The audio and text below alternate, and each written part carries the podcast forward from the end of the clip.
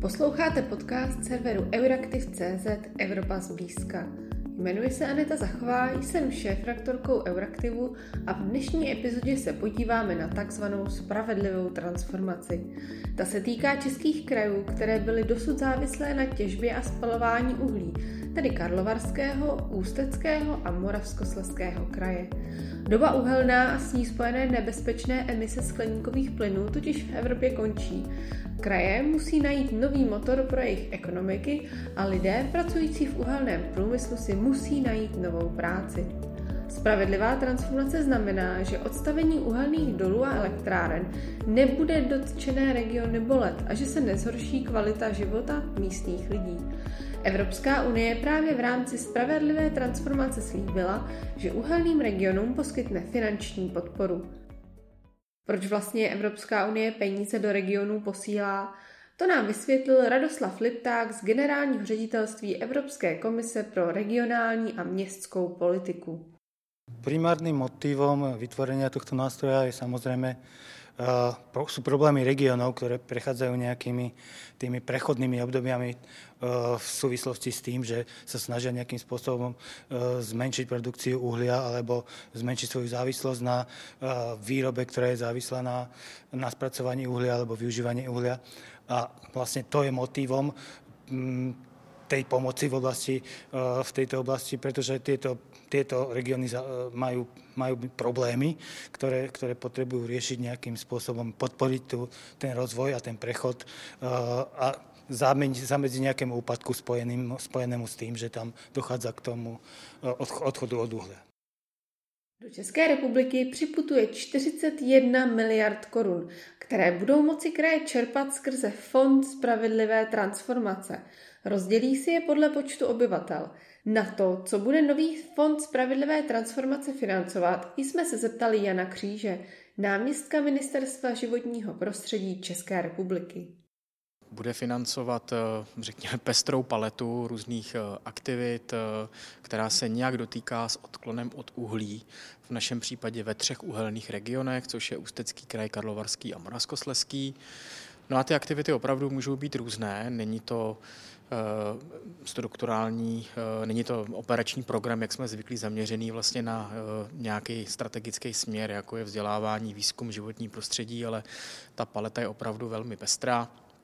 Takže může to samozřejmě začínat obnovou území, pomoci, eh, řekněme, s tou území, která je po nějakém, řekněme, devastačním účinku těžby uhlí.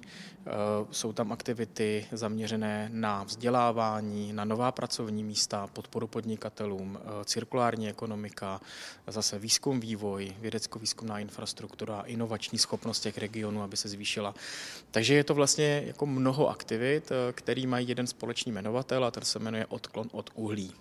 Čili bude to přímá podpora opravdu i některým podnikům, které řekněme, eh, zápasí s tím, aby eh, změnili své ekologické zdroje, aby trošku třeba přeorientovali výrobu, tak třeba na rekvalifikaci jejich pracovních míst, tak na to je určen tento nástroj. Vedle toho jsou ale další nástroje, které pomáhají vytvářet tu celkovou mozaiku podpory, jako je modernizační fond, který se zase věnuje právě třeba modernizaci energetiky, teplárenství velkých podniků a třeba i právě těch zdrojů na uhlí, které je potřeba změnit na nízkoemisní.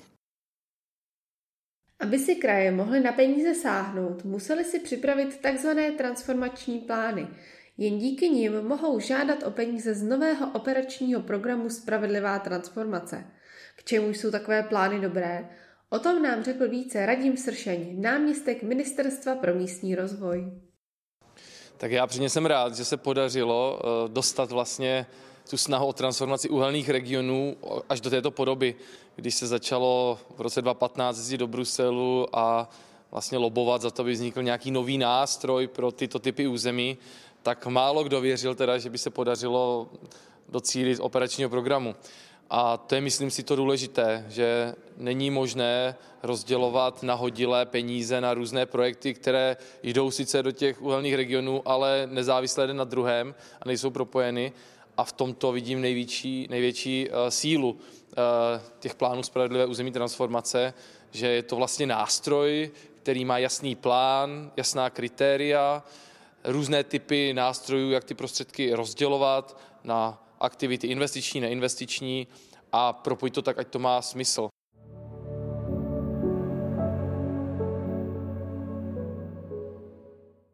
Česko má tak připravené plány. V evropských penězovodech už jsou připravené peníze, ale přesto se v procesu spravedlivé transformace objevují problémy. Upozorňují na ně zástupci neziskových organizací, mezi nimi i Centrum pro dopravu a energetiku. Na konkrétní body nás upozornila jeho programová koordinátorka Zuzana Vondrová, podle které by mělo Česko změnit svůj přístup k odklonu od uhlí a soustředit se na to nejdůležitější, na lidi. Stále se snažím dbát o to, aby eh, ne, nějakým způsobem nevyčpěl eh, ten sociální rozměr spravedlivé transformace, protože to je vlastně gro toho všeho. Takže myslím si, že z hlediska toho čerpání i eh, v souvislosti se současným dědím na Ukrajině budeme muset hledat taková řešení, která budou řešit nějakou naší klimatickou krizi, ale zároveň i tu současnou energetickou krizi, zvyšování cen energií, problematiky energetické chudoby v uhelných uhelných regionech máme řadu problémů, která jsou spojené, eh, které jsou spojené například s exekucemi a s vleklými vlastně dluhy celých rodin. Eh, je zde spoustu nízkopříjmových domácností, takže eh, bude potřeba hledat taková řešení, která pomohou i s těmito věcmi. Takže pokud bych měla mluvit o Fondu spravedlivé transformace, který vlastně se zrodil z té myšlenky Zelené dohody pro Evropu, tak si myslím, že je velmi důležité, abychom se snažili podporovat řešení řešení, jako je například zvyšování efektivity budov, protože například eh, je známé číslo 36 eh, emisí vzniká vlastně v České republice z provozu budov, takže určitě by se dalo provázat problematiku eh, vlastně energetických úspor s těmi sociálními opatřeními. A dále si myslím, že je potřeba více prosazovat komunitní energetiku. O práci by mohlo přijít podle studie Kristýny Zindulkové až 25 tisíc lidí, kteří nyní pracují v uhelné energetice. Transformace přitom dopadne na některé regiony či sektory více a na některé méně. Na to upozorňuje Mikuláš Černík, výzkumník platformy Reset, která se zabývá sociálně ekologickou transformací. Zeptali jsme se ho, co vlastně lidi v uhelných regionech potřebují nejvíce.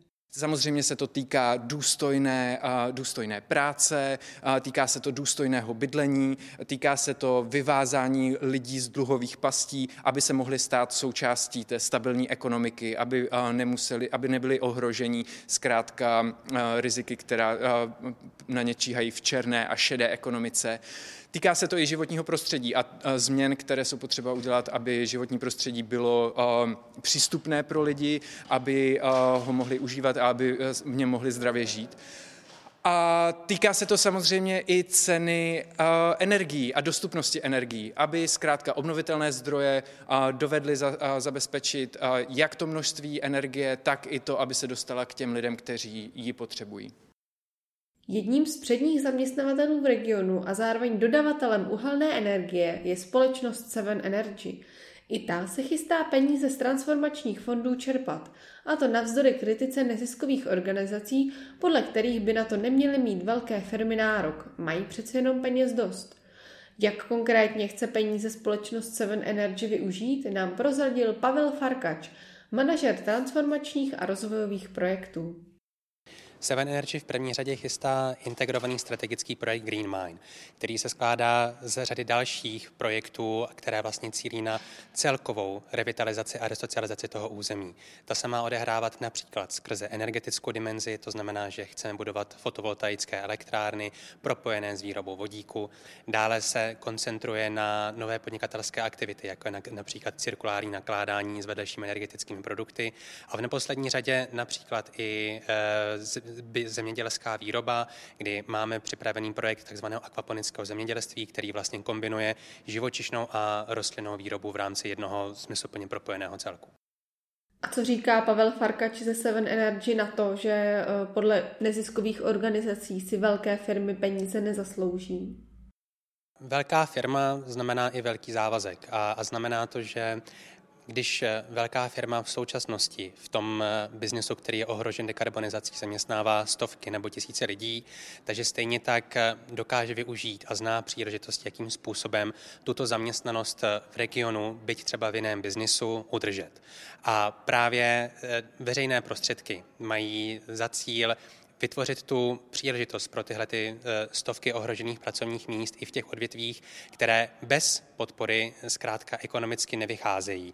Například eh, lze to ilustrovat v rozvoji obnovitelných zdrojů, které, na českém, které v českém prostředí v posledních deseti let vlastně úplně eh, ustrnuly, protože neměly žádnou veřejnou podporu. Nyní se ta situace významně mění. Ty, ty peníze na to budou, bude investiční, bude provozní podpora a ta právě má iniciovat tvorbu pracovních míst s přidanou hodnotou v těch udržitelných sektorech, které jinak bez té podpory by prostě vzniknout nemohly, protože to, to nemá ten eh, biznisově, není to biznisově atraktivní. A kdy vlastně můžeme podporu očekávat? Ostré výzvy pro zájemce o podporu z Fondu Spravedlivé transformace se spustí již koncem června. Uhelné kraje tak dostanou konečně příležitost ukázat, jaký potenciál se v nich výjima ložisek uhlí ukrývá. Redakce Euraktiv.cz se s vámi pro tentokrát loučí. Děkujeme, že nás posloucháte. Pokud se vám dnešní epizoda líbila, budeme rádi, pokud náš podcast Evropa zblízka doporučíte svým kolegům či známým.